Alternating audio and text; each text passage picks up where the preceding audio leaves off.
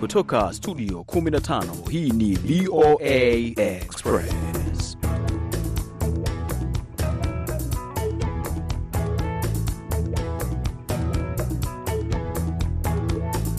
Assalamu alaikum msikilizaji, popote pale unapotusikiliza, ni siku nyingine nzuri kabisa ya Ijumaa ya tarehe tisa mwezi huu wa pili, unaweza ukasema mwezi wa Februari e, tukiwa tunasongasonga mbele katika mwaka huu wa 2024. Tunakukaribisha katika nusu saa ambazo tunakuletea masuala mbalimbali ya habari za kijamii, habari zinazokuhusu wewe kijana, e, habari zinazokuhusa wewe e, msichana, e, mwanamke kiujumla, lakini vilevile vile kwa kuangazia masuala ya burudani. Sasa hii leo tuna mambo mengi tu. Kwanza tutaangalia e, namna vijana ambavyo wamekuwa waki E, nyoshewa vidole hasa wale ambao wako katika nafasi za uongozi.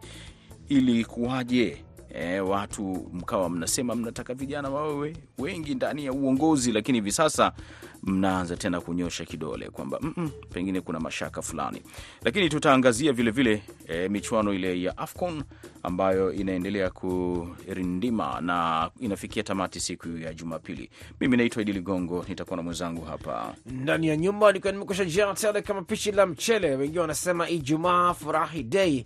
Naitwa Sunday Shomari, tuko standby kukuangushia vitu vizito vizito, msikilizaji.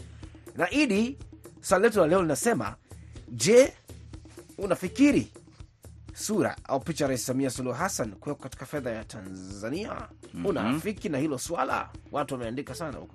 Haya, tutaangalia eh, mambo ambayo yapo ndani ya eh, matangazo haya ya VOA Express moja kwa moja. Basi tuanze. Unajua Sande Shomari, mm -hmm. ukisoma eh, vizuri kabisa historia ndefu ya bara la Afrika utagundua kwamba viongozi wengi e, au wanaharakati wengi walikuwa katika umri wa ujana ambao walikuwa wanapigania uhuru, na kweli mataifa mengi e, ya, ya Afrika yakapata uhuru wake katika miaka hiyo ya sitini, ikawa na viongozi wengi walio vijana, unakuta miaka ishirini ishirini ya mwisho e, wengine wakawa wanashika nyadhifa za juu kabisa. Kwa mfano kule Tanzania e, Ahmed Eh, Salim Ahmed Salim, Salim. Mm -hmm. aliwahi kuteuliwa kuwa balozi wa Tanzania nchini Misri akiwa na umri wa miaka ishirini na miwili tu, kijana mdogo kabisa. Naam, sasa hii leo mm -hmm. kijana wa miaka ishirini na miwili inakuwaje? Unaweza kampatia hiyo kitu? Na hapo ndipo watu wanapoanza kujadili kwamba mbona inaonekana kama vijana hawa ambao wako katika nafasi hizi za uongozi, nafasi za uamuzi kama vile hawatoi mfano mzuri kwa vijana wenzao, na kweli na kuifanya jamii kuamini au viongozi ambao wamekaa madarakani muda mrefu kuamini kwamba vijana si watu wa kuwaamini katika uongozi. Ndilo swala ambalo limekuwa likiendelea katika mjadala mijadala mingi hivi sasa katika mitandao. Huo mjadala tutauangalia pia, sio mm -hmm. bila kusahau habari za dunia, bila kusahau vilevile muziki, maana Express bila muziki hujasukuma gurudumu. Lakini vilevile Idi Ligongo ujue mm -hmm. kwamba tuna vilevile siku ya leo jicho letu mm -hmm. tutamulika kwenye maswala ya jicho pale na kuangalia mambo yako namna gani, e, bila kusahau burudani ya michezo, ikiwa ni Ijumaa. Basi michezo vilevile, masuala ya burudani kule Mombasa, tutaungana na wenzetu kuweza kuzungumza yanayojiri na kutamba katika maeneo hayo, lakini vilevile usisahau msikilizaji, tutakuletea habari za dunia, lakini moja kwa moja basi e, tukisindikiza na miziki kama nilivyosema hapo awali. ili naambia kwamba wikendi hii kuna mengi tutazungumza kwenye trending, pengine kujua yale yanayojiri, lakini eh, kwa sasa tuangalie tu kwa upande huo, ulikuwa unaeleza kitu gani? Naam, na sasa moja kwa moja kutokana na mjadala huo wa kuhusiana na hawa vijana e, tukajaribu kutafuta wadau e, ambao wanafanya kazi na vijana ambao kwa namna moja ama nyingine wamekuwa wakitoa mafunzo eh, kuwaeleza vijana kwamba bwana, mnaweza mkawa viongozi mkawa viongozi bora na ni muhimu vijana kujishirikisha eh, katika swala hili la uongozi ili kusaidia mataifa yenu. Na kwa nini sasa vijana hawa wanaonekana kama vile wana tatizo hili? Nimezungumza na Ongoro eh, Vincent kutoka nchini Kenya, ambaye yeye ni mdau anayeshughulika na masuala ya projekti ama miradi mbalimbali inayohusu vijana, na nikataka kujua kwa nini hili swala sasa hivi linaonekana kama vile vijana si mfano mzuri katika uongozi, na hapa ndivyo anavyoanza kusema. Vijana wengi wanaingia uongozini na unapata mara nyingi hawajajitayarisha kuwa viongozi. Unapata kuna viongozi wengine wanawatumia, wanawapea pesa, wanawafadhili kwenye kampeni. So unapata kijana ameingia uongozini, lakini hana ule utu yenye kiongozi anahitajika kuwa nayo. Kwa hivyo unapata vijana wengi hawafanyi vizuri. Kwa mfano hapa Kenya utaona vijana ndio siku hizi wanaleta shida sana na hawaleti mfano mwema. Kama juzi tuliona mbunge mwingine akifuatilia akifuatilia risasi, mbunge mwingine tena akapiga mwakilishi wadi, na wanafanya hivyo mbele ya wananchi wa kawaida. Kwa hiyo unapata vijana wengi unapata wanasukumwa na matajiri wengine ili waongoze, wasimamie na wapiganie maslahi yao, si maslahi ya wananchi. Na nini sasa unadhani uh, Bwana Ongoro Vincent kifanyike ili eh, kuondoa tatizo hili na kuleta hali ambayo itakuwa ni mfano mzuri eh, kwa vijana? Mimi ninaona vijana wasijitoze kwenye siasa kama wanajua wajitayarisha kuwa viongozi. Kwa mfano, mimi nikitaka kuwa kiongozi, inafaa mimi mwenyewe nijitayarishe kivyangu, alafu tena serikali kuu pia. Unapata serikali kuu, unapata kama kama kijana kiongozi amefanya hilo makosa, anaegemea upande wa serikali. Unapata mara mingi hiyo kesi inaisha hivyo, hata huyo kiongozi hawezi shtakiwa. Kama miezi mingine iliyopita, tuliona mbunge tena amefiaturia DJ mpaka DJ akakuwa na akakuwa na majeraha mabaya sana. Unapata hiyo kesi ilikuja ikaisha tu hivyo. Kwa hivyo serikali, taasisi za usalama, wote waingilie kati na vijana wenyewe waingie uongozini wakiwa wamejitayarisha, sio kusukumwa na viongozi wengine wenye wanawafadhili.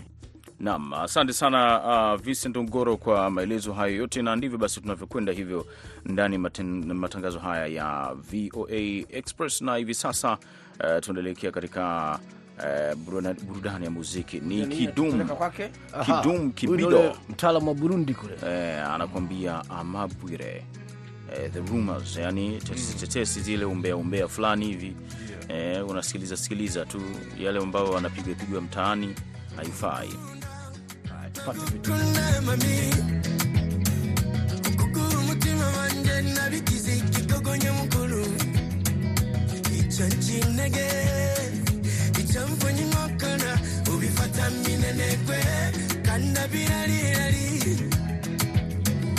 Ukanyigisayo mukumana na rujongogo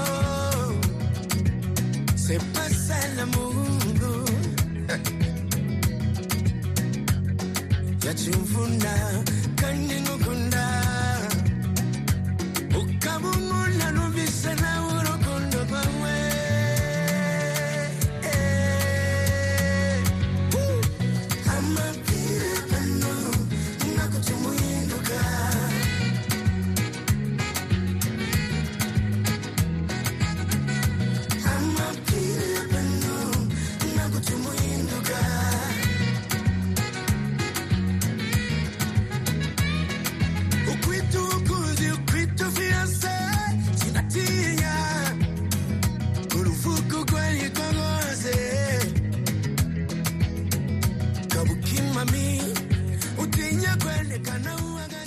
uhagaze wakazi huyo Kidumu, msikilizaji mkongwe kutoka kule nchini Burundi, akikupa vitu safi kabisa katika VOA Express. Uh, the rumors anakuambia uh, Mabwire.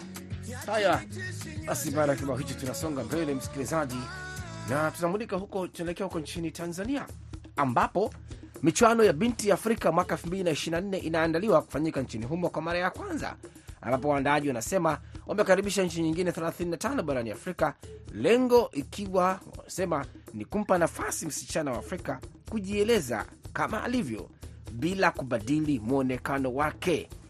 Wanalenga kuonyesha utamaduni wa Kiswahili, lugha ya Kiswahili ikiwa pamoja na mavazi, mitindo ya nywele, na wanasema hawaachi viungo vya wasichana hawa vionekane wazi, ikiwa ni pamoja na kudumisha mila na desturi. Sasa basi, ili kujua yote haya tunaye mkurugenzi wa KL Promotion Alfonsi Mkama ambaye yeye ndio ameandaa haya mashindano. atueleza zaidi Mkama. Vigezo kwa kweli, ndugu mtangazaji na watu wa Sauti Amerika, tumeweka. Unajua, Tanzania na Afrika nzima inazaa wanawake wale wenye mili yao, wenye mili minene, na hivyo tumekuwa tukizoea kuona wenzetu hawa wakijikondesha kuhakikisha kwamba wanakuwa na urembo, lakini urembo wengine wanazaliwa nao ikiwa ni pamoja na unene. Kwa hiyo tunataka wenye miili yao mikubwa, lakini kuanzia miaka kumi na nane kwa mujibu wa sheria zetu za Tanzania hadi miaka ishirini na nne awe hajazaa, na mashindano haya hayamwachi mwanamke maungo wazi, bali anakuwa amevaa nguo za kustiri, nguo zenye heshima na haruhusiwi kuweka nywele za kizungu kwenye kichwa chake. Anatakiwa suke ama mabutu ama twende kilioni.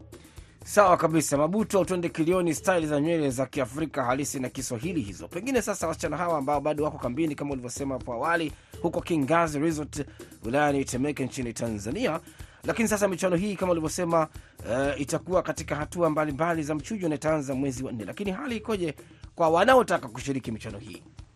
Wale mabinti wanaotaka kushiriki kuja Tanzania, tumesema na tumezungumza na mawakala wao kwamba hatutakuwa na gharama yoyote. Wao wanakuja kushiriki, wanakuja kushindana, na watakapofika hapa tayari wako wenzetu, watu wa BAKITA, wako watu wa TUKI eh, ambao ni chuo kikuu cha lugha ya Kiswahili, ambao tayari wao watakuwa wanawafundisha, na wako watu pia hawafahamu lugha ya Kiswahili vizuri. Kwa hiyo watakapokuwa kambini hapa watafunzwa lugha ile, watafunzwa matumizi na misemo mbalimbali na mambo mengi ya Kiswahili, lakini hakutakuwa na gharama yoyote ambayo mshiriki atalipia zaidi ya yeye kufika kutoka katika nchi yake. Gharama za kulala na kambi, kila kitu, vyote hapa ni bure. Akimaliza atarejea kwao. Kama atabahatika kuchukua taji la Afrika, basi atarudi na zawadi zake. Haya, akibahatika atarudi na zawadi. Na Idi Ligongo, kwa mujibu wa mwandaji huyu Alphonse Mkama, anasema kwamba mshindi ataondoka na kitita cha shilingi milioni mia moja za Tanzania. Kwa hiyo mchakato huo unaendelea, pengine tutajionea mabadiliko kama utafanikiwa, sio? Mhm. Bila shaka nam, ndiyo mambo yanavyokwenda hivi ndani ya matangazo haya ya VOA Express, na moja kwa moja basi tuelekee katika habari za dunia.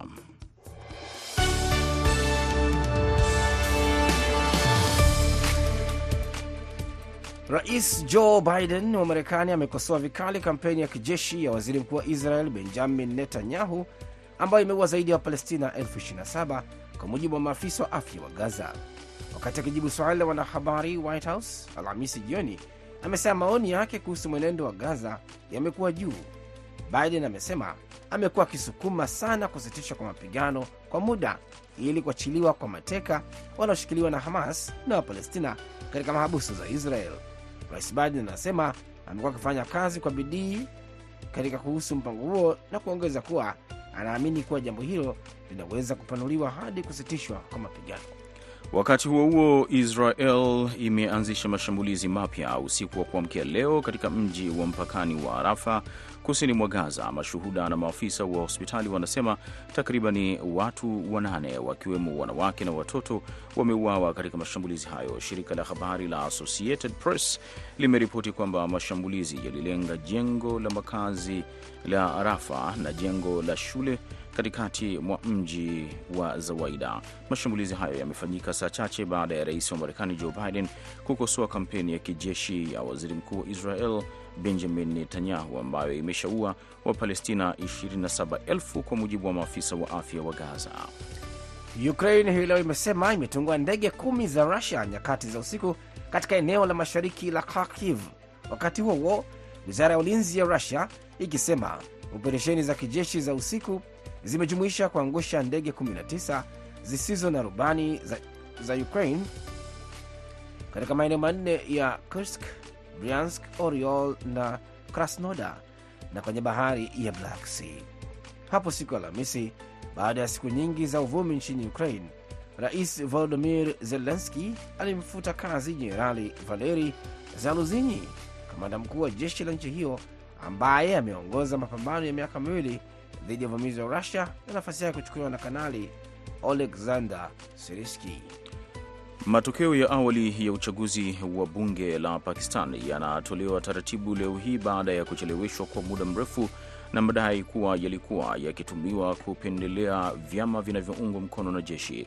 Kura zilipigwa Alhamisi huku kusitishwa nchi nzima huduma za simu za mkononi na mtandao, pamoja na uwepo wa ghasia za hapa na pale. Kuzuka kwa mashaka kuhusu matokeo pia kumetokea kukiwa na wasiwasi wa kuaminika juu ya uchaguzi ambao tayari ulikuwa na utata.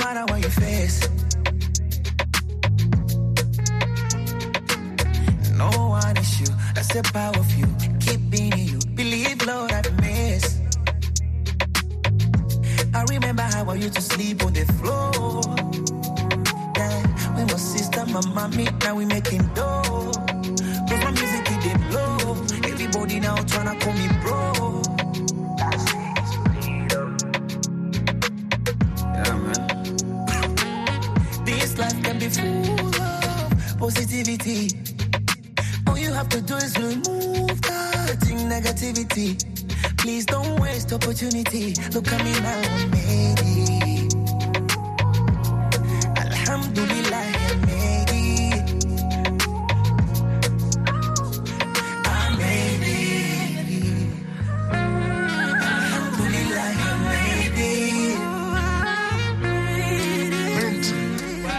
Made baby. Was shaking, baby. You thought you was running and leaving me to ride. Is you crazy, baby? I'm swavy, baby. Couldn't play me, baby. Even if you had a gazillion dollars a night, you couldn't fade me, baby. You know about the block, yeah, nigga crazy. You know about my glide, that's my bussy, baby. Going extra highs, how I bust it daily. Cutting Katie, running from the cash, trying to make it daily. Now I'm going back and forth, and I'm out of town. She said she miss a nigga, now I'm not around. And how she trying to deal with niggas when you touching down? And how she trying to lick on niggas till you coming down? Ah, yeah, I'm coming now. I just get the silly feelings when you running around. I just get the chilling feelings when you let me down. I just get the killing feelings when I gun it down. I just let it see you pound when you do the brown. I just let it see you bounce till you get the crown. I just let it see you out, never with a frown. In and in and in and out, in and in and out. I be in and out mouth, now she wanna smile. She be in and out my house, now she want a child. She be in and out. I made it.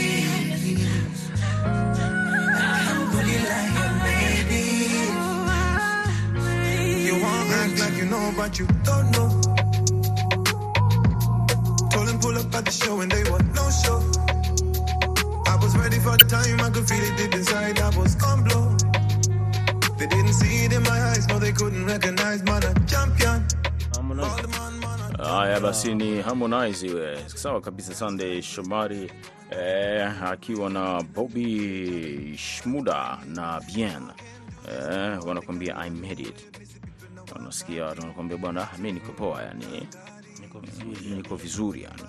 Wigendo yule alitoka kwenye kundi la Sauti Sol na. Naam, Sasa hivi anatengeneza vitu na watu tofauti tofauti. wenyewe wanadai kwamba hawajavunja eh, isipokuwa tu ni mipangilio ya mambo eh, sasa hivi mipango ni kwamba kila mtu atoe eh, wimbo wake, alafu baadaye wanaweza wakarejea. Tus- tus- tus- Tusubiri. Bila shaka. Mhm. Basi tusonge mbele hivi sasa, moja kwa moja tunaelekea katika masuala ya jicho. Bila shaka. Sawa kabisa. Basi katika jicho letu, jicho letu leo uh, mwenzetu Lucy Patrick amezungumza na Mariam Musa, binti wa chuo kikuu, ambaye ametoa ushauri kwa mabinti wenzie kuridhika na maisha yao na vilevile kuacha tamaa, akisema kwamba hizo zinaweza kusababisha kuharibu masomo yao na kujiingiza katika mambo ambayo hayafai. Basi tumsikilize. Mimi jina langu ni Mariam Musa, ni binti mwenye umri wa miaka ishirini na mbili. Leo hapa nipo kwa ajili ya kuwashauri mabinti wenzangu, hasa mabinti wanaoendelea na masomo waliopo vyuoni na waliopo um, shule za sekondari na pia mabinti walioko mtaani, kuepukana na tamaa ndogo ndogo zisizo za msingi ambazo zinaweza zikawagharimu maishani, kwani sisi mabinti tunapaswa kuweka mkazo katika kujenga maisha yetu sisi wenyewe na kutokujikita na tamaa ndogo ndogo. Tujue kwamba elimu na maendeleo binafsi ni muhimu zaidi kuliko kuiga maisha ya watu wengine, na pia tukiwekea katika masomo na kujijengea kujiamini kutatusaidia kufanikiwa, kwa sababu tamaa ndogo ndogo zinaweza kutupelekea au kuwapelekea mabinti katika kufanya maamuzi yasiyofaa kama maamuzi ya kujiuza na pia um, kutembea na watu waliowazidi umri. Pia ukijiuza, unaweza ukapata matatizo mbalimbali, unaweza ukatumika vibaya, unaweza ukaathirika kisaikolojia na unaweza ukapata maradhi. Kwa hiyo ni muhimu sisi mabinti kujijengea ufahamu wa kutosha na kudumisha thamani ya kujiheshimu sisi kama fisi, kwa sababu tukizingatia malengo na kujitolea katika kufikia mafanikio bila kujaribu kupitia njia zisizofaa, ni muhimu katika ustawi wetu na malengo yetu. Kwa hiyo sisi mabinti tuishi kulingana na uwezo wetu na um, kuepukana na tamaa za kutamani kuishi maisha ya watu wengine, kwa sababu tukiishi bila kuiga maisha ya watu, tutaishi maisha yenye amani, furaha na mafanikio. Kwa hiyo tukiepukana na tamaa ndogo ndogo, zitatusaidia kufikia malengo yetu, zitatusaidia kutimiza ndoto zetu, na zitatusaidia sisi kama mabinti kuwa kipaumbele na mfano bora katika jamii, kwa sababu sisi ni viongozi na jamii ijayo. Asante sana, ujumbe maridhawa kabisa huo bana Idi Ligongo, umeupata vizuri. Natumaini vijana wameusikia pia. mm-hmm. Naam, na tuelekee kwenye maswala ya burudani ya muziki. Hapa tunaye Diamond akishirikiana na J Melody na Mr Blue wanakuambia mapose. Mr Blue amerudi ndani ya hii kitu, sio Eh, mapose mapose.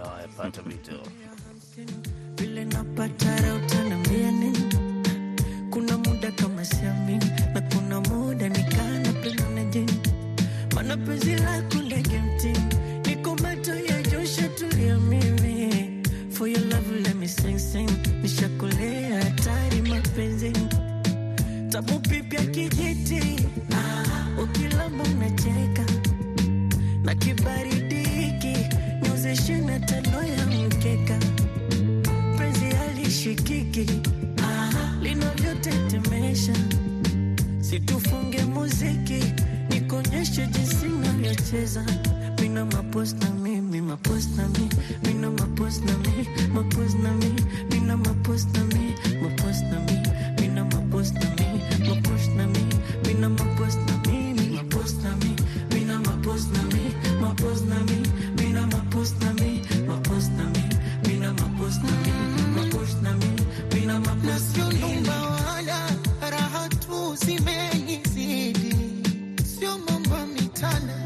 mpenzi mwenye nafaidi onalishwa na dana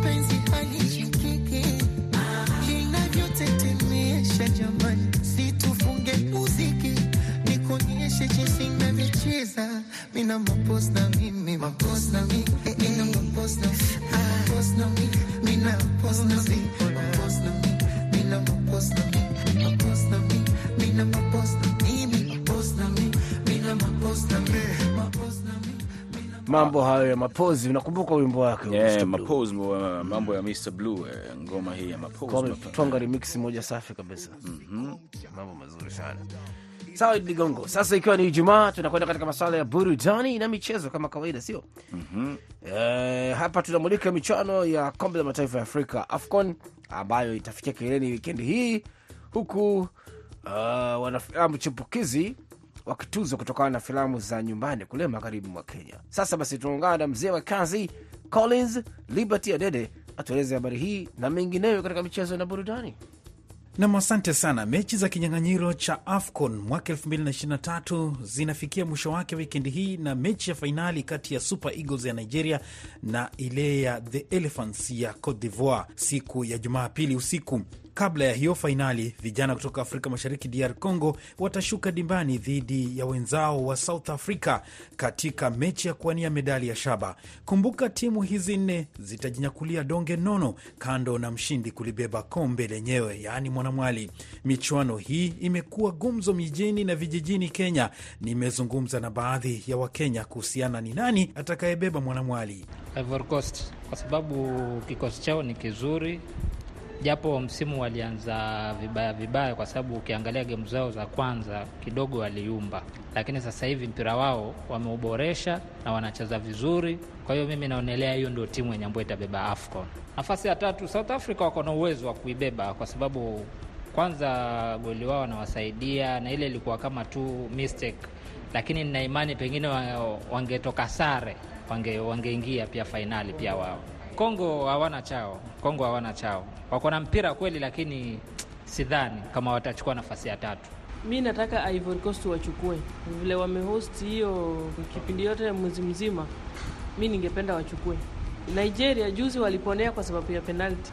Kama si penalti, wale nani wangewashinda. Nigeria ndio ndume. Kuna Osimhen hapa anasumbua. Haya, juzi tumeona wakiwa ameshikwa, amekamatwa na wale wengine wa, wale wa, Sau- wa South Africa, lakini wakasahau kama kuna kuna huyo nini Samuel, kwa hiyo katikati kuna Simon, wale watu wa, wale wa watu wa kufunga wako pale. Ivory Coast wako nyumbani, huoni shabiki atakuwa nguvu? wale wale wale wakiwa nyumbani watakuwa na ile advantage ya na hata ukiona mchezo wao wakiwa nyumbani mara nyingi huwa wanakata wa- alafu refaria anawaachilia refaria hawapimi kumaanisha kwamba nini?